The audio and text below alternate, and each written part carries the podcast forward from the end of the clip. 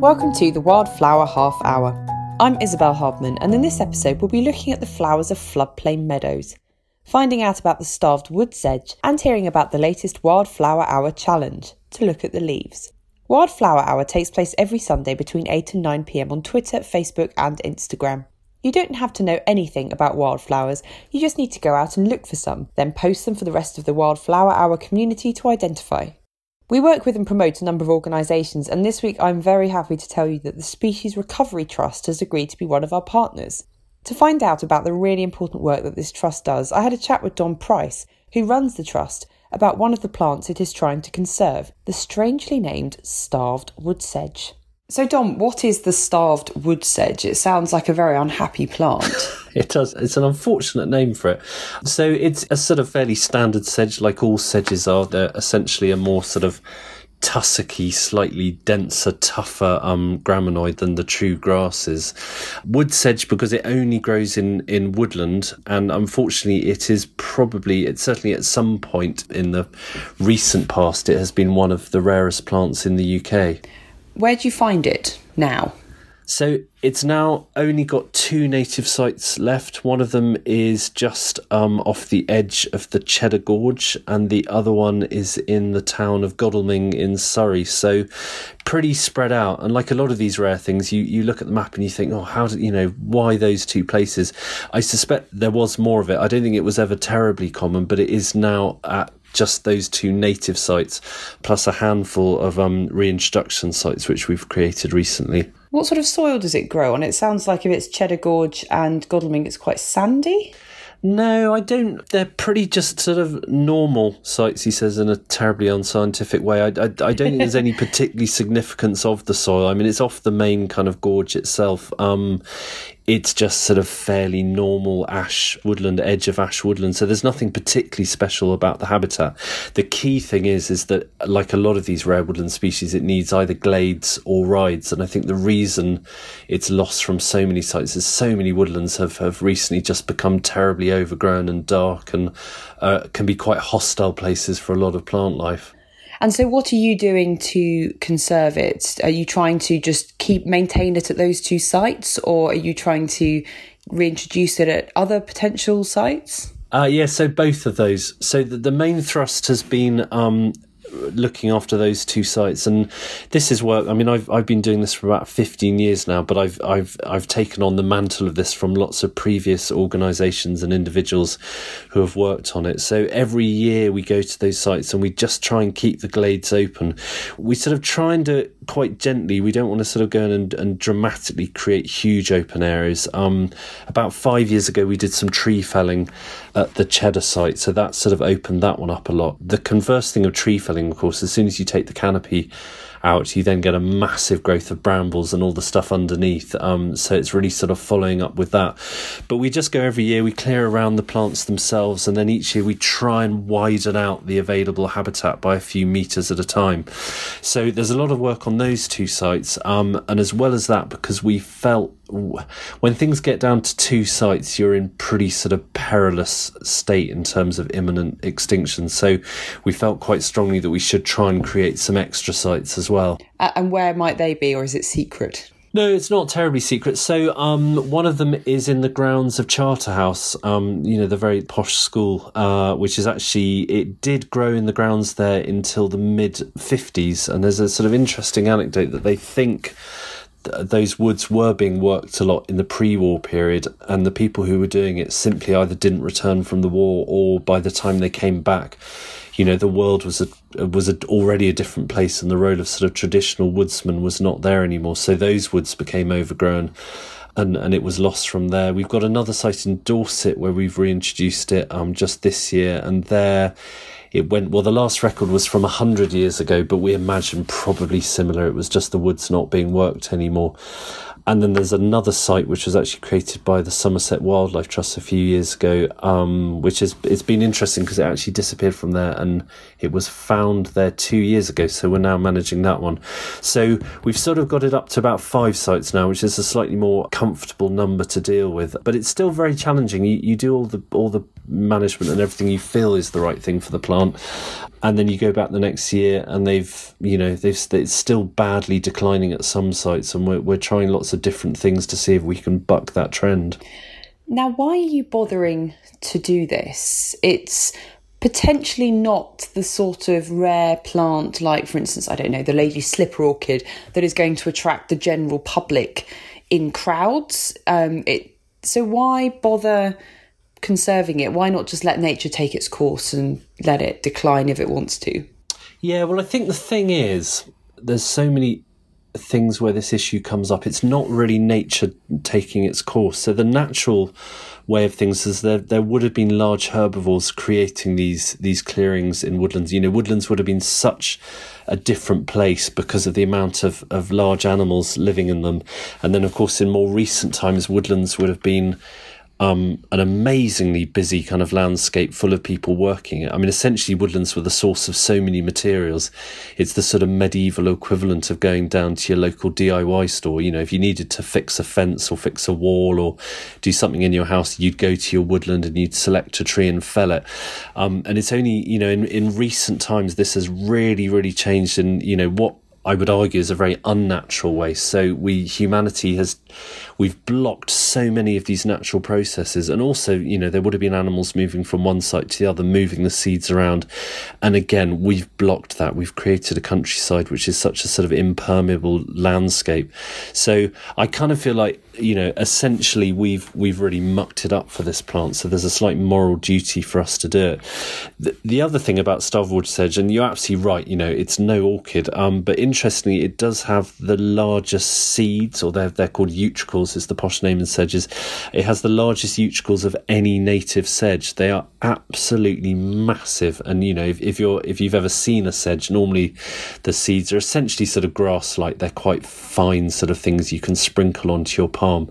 Um, and the starved wood sedge seed is is a thing to behold. It's really quite impressively large. So that makes it rather a sort of specialty um, as far as we see it. And and the fact it doesn't attract the, the thousands of people which Orchids does kind of makes it a bit easier. I think I'd be a lot more cagey about those locations with you if it if it was an orchid.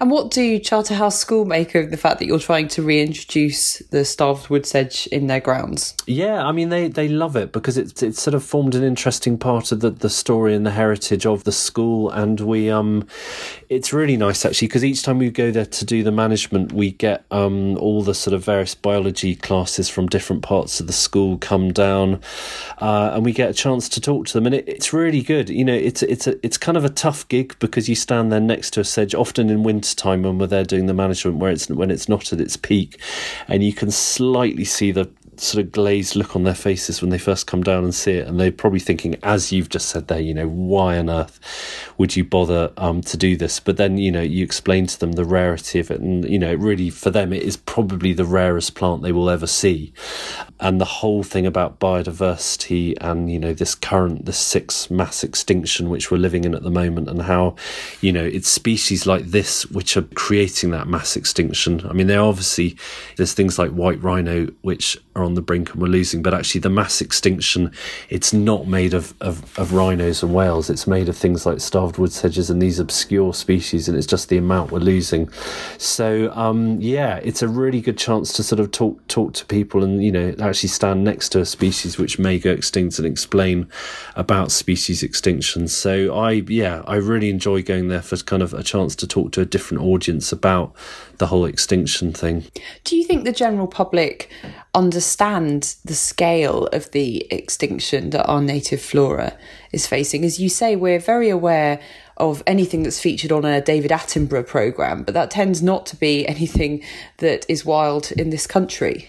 No, and I think you're absolutely right. And uh, you know, this is one of the big things when we when we started the Species Recovery Trust was sort of putting this message out there that I mean, yeah, extinction rates in in the rainforest and savanna are extremely high, but they're absolutely happening in this country as well. And I think often people aren't that aware of it, or they just see it as I don't know, you know, it's not quite as exotic, and some of the species we're losing aren't, aren't quite as exciting as the ones you see on the television but then it's it's just as important and i think when when people do realize that this is happening on their on their doorstep i think they do feel as strongly about it. And of course the nice thing with these species is is there's something you can do something about it and certainly with our work we've been really sort of reaching out to try and get people particularly who live locally to the sites to take on the monitoring of the sites. Um, and there's lots of people who've got involved with that and it's it's really sort of profoundly made a big change for them because they're now, you know, for one day a year they come out and they count these things and they can say to their friends, actually, you know,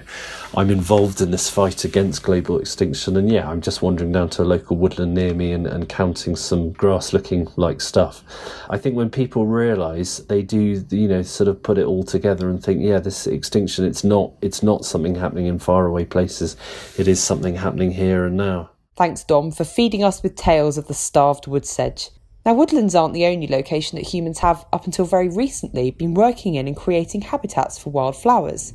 Floodplains are another really important habitat for some of our most beautiful plants. But these meadows are under attack in a number of ways. They're being built on, or aren't being managed properly so that scrub takes over from grassland, and there is some disquiet about whether they should be managed at all. Emma Rothero works for the Floodplain Meadows Partnership, so I asked her to explain why we should bother working so hard on these habitats. So, Emma, why are floodplain meadows so important as habitats for wildflowers? Well, floodplain meadows are um, the kind of floodplain meadows that we are talking about, have often been managed in the same way for hundreds of years. And in some cases, we have recorded evidence that they've been managed for a thousand years, particularly the Oxford meadows, um, where there's plenty of archive evidence to show that they were being managed with a hay cut and aftermath grazing uh, a thousand years ago. So, a lot of these flowers have evolved alongside human activity. They've well, they had they have come together as an assemblage because of human activity. All of the um, individual plant species would have been around and about, but not in the right, um, same plant assemblages as we see them in floodplain meadows. And a lot of them are just very common species. So typically things like knapweed or oxeye daisy, um, species that you see all over the place. The reason that floodplain meadows are so amazing from a botanical perspective is because they are so species rich. So in one metre square, at the very best sites, we might record 40, 40 individual different species in just one meter. So that's and that's a really incredibly diverse mix of wildflowers. And all of those 40 species might be really common species, but the fact that they're all living together in one tiny little space is what makes them really special botanically. Of course, there are some uh, there are some rarities as well, but it's more about the species diversity that's what makes them um, so incredibly interesting and beautiful, of course, to to look at. And what do you do at the Floodplain Meadows Partnership? Well, we are a mix actually of academics and uh, conservation organisations and education organisations. So um, we are interested in understanding how those plant communities are so very diverse and what what conditions make them the most species rich that they can be and their species diversity is a complete reflection of their management and their hydrology, um, the flood regime that they've experienced in the past, in the previous few years, the amount of soil fertility that there is, and the timing of the hay cut. So all of those things combine to make the plant community that you then see. So it's really amazing to be able to go into a field, into a wildflower meadow and look at the plant community and say, ah, well, this has been cut later than uh, is typical, or this has had a flood in the last three years, or this has had um, this has had an increase in soil fertility from probably from a combination of a flood and a late cut. And that's why you're seeing the species that you're seeing. So, one of the things that I find really fascinating about floodplain meadows I guess a lot of the landscape is that you can you can ch- chart the management history through the plants that you identify, because we know so much about what the different species um, can tell you on a floodplain meadow, whether whether they reflect a wetter soil conditions or drier soil conditions, for example. Um, then you can start to read the history of that site through the plants. And so, tell me a bit about some of these particularly special floodplain species there must be some that just bring you joy whenever you see them. they all bring me joy. um, the real, the real classic species um, that is very typical of um, a floodplain meadow is a plant called Great Burnet, which isn't a common plant in the wider countryside. It's one of the specialists in floodplain meadows. You very, very occasionally see it elsewhere, but it's really uncommon. Um, and it's a relative of the salad burnet. So if you can picture a salad burnet with its little crinkly edged leaves um, and its little tiny sort of uh, flower heads, well, Great Burnet is like that, but bigger. So um, it's got a much more robust flower head, which is a really deep claret colour and then much much bigger leaves. And it and it can grow like the rest of the hay crop it'll grow up to a metre or so tall in in nicely fertile sites. And we we think that it can grow as a, a very big clone. So you might have a particular plant that might be many, many, many years old and it just spreads as it gets older and older.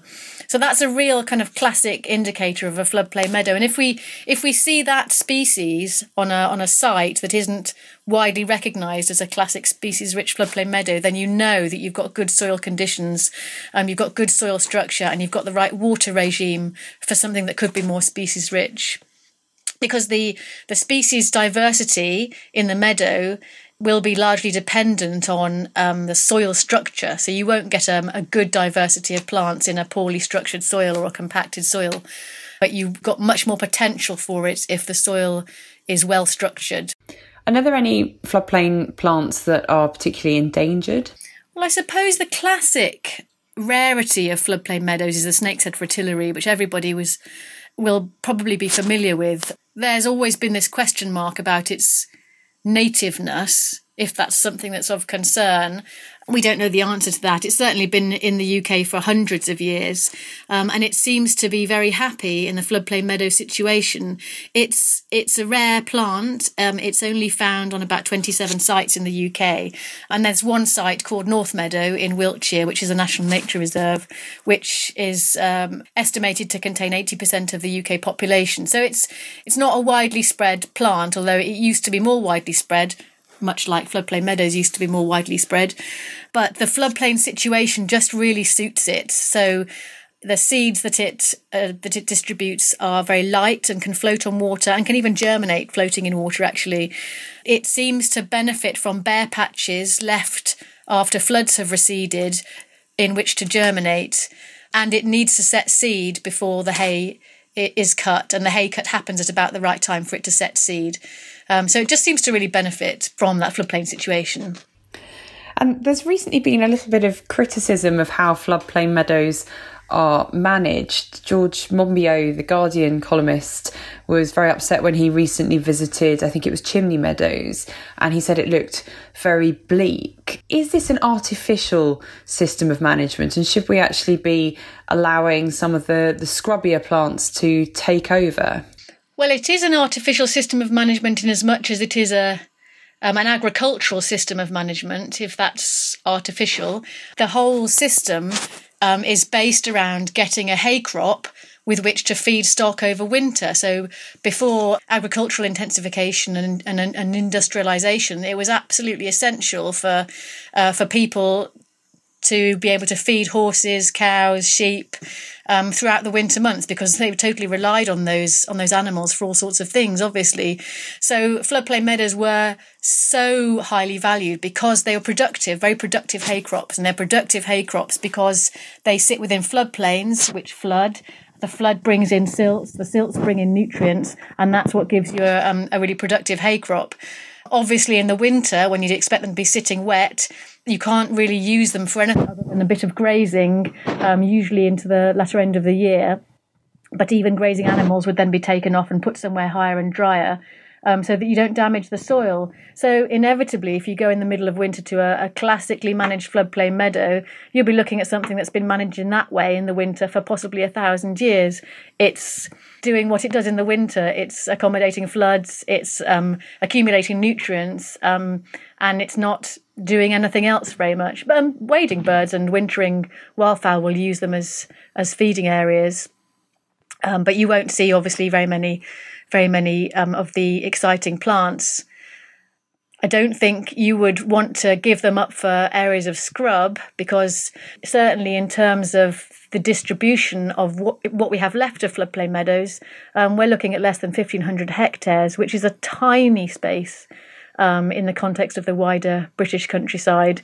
So I wouldn't choose an area that becomes abandoned over a, um, a managed floodplain meadow um, not for any money, because the the benefit that you get from the from the management gives you that wonderful species rich meadow in uh, that you see in April, May, June, um, and into July, as well as forming the basis of an agricultural system.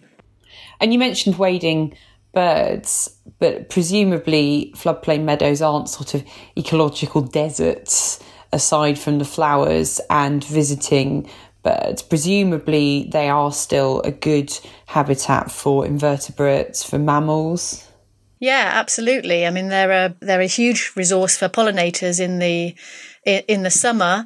And there are some species of invertebrates that are adapted uh, that have adapted their life cycle around the the hay the hay system. Um, and then, of course, you get all the smaller um, seed eating birds that come across and use them. And then in the winter, the the wildfowl um, element. So they're they're a, an ecological system, if you like, um, and the plants are just the, the base the baseline of that. And is there a way of reintroducing floodplain meadows? Can you create new ones, or can you only really conserve the ancient ones that are already here? No, absolutely, there are ways of recreating them. And if you think about how they have evolved, they've been recreated throughout their history. Um, so, um, absolutely, they can be recreated. And there's um, some of the ones that we have surveyed uh, are documented histories of maybe 200 years old. So we know that you can create something pretty nice in 200 years. Um, we also know you can create something incredibly nice in a thousand years. Um, but we are at the moment in the partnership, we're also visiting a lot of floodplain meadow restoration sites um, and trying to see how. Um, whether there are any particular methods that are better than others, um, and what seems to be more successful at, at restoration. And there, there's quite a lot of activity going on, and the typical ways of um, restoring grasslands apply to floodplain meadows. So you know, spreading green hay on on a field that has been uh, part scarified so that there are p- patches of bare earth or spreading commercially brought seed or just changing your management from um, a grazed pasture, year round grazed pasture, to a hay cut and then aftermath grazing. Um, all of these are ways that people are using to try and increase the diversity of the of the sward, and, and there are plenty of examples of of success. So um, we're we're absolutely very keen to encourage people to think about whether um, floodplain meadow could form part of their agricultural system, um, and whether they can look for grants to try and help them to do that. And is there a wider value to floodplain meadows than the biodiversity? I mean, is it something that humans might see their lives enriched or protected by? Yes, I I think they are. I think that um, they can be seen as habitats as part of a wider system that contribute towards all of the things that we expect from nature for free. So, because they are on well structured soils, um, they can absorb floodwaters, for example. Um, they can um, assimilate nutrients that are often in excessive amounts in river catchments, so phosphorus, for example, that are deposited on floodplain meadows in the form of silt can then be taken up by plants and exported out of the farm gate in the form of the hay crop. They can help to um, filter nutrients. They can help to um, accommodate silt deposition. They can, um, obviously, they provide a fantastic resource for pollinators. So, all of these different things that we as humans expect nature to do for us, we think floodplain meadows do probably more than many other systems. So, we're quite keen to put the argument that, they, that there should be more of them simply for their wider benefits, not just for their biodiversity value and agricultural value. That was Emma Rothero from the Floodplain Meadows Partnership. And finally, it's time for details of our weekly challenge. Our challenges work alongside the normal wildflower hour hunts for whatever is in bloom, and they encourage you to go a little bit deeper in your knowledge of wild plants and their habitats.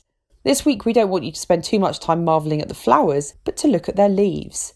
Leaves are so important for identification, but all too often we can end up merely looking at and then photographing the flowers. So, whenever you find a flower this week, take a photo of its leaves. They might be lanceolate or sword shaped, or they might be pinnate or palmate. They could be hairy or smooth. They might be toothed, warty, ovate, sessile, or compound. And if you don't have a clue what many of those terms mean, don't worry. We will be posting ID tips on the Wildflower Hour website all this week. The most important thing, though, is that you photograph the top and underside of the leaf so that other Wildflower Hour members can have a look and help you. Then post your pictures on Twitter or Instagram using the hashtag LookAtTheLeaves or in the Wildflower Hour Facebook group. So that's all for this episode. Thanks so much for listening and happy wildflower hunting this week.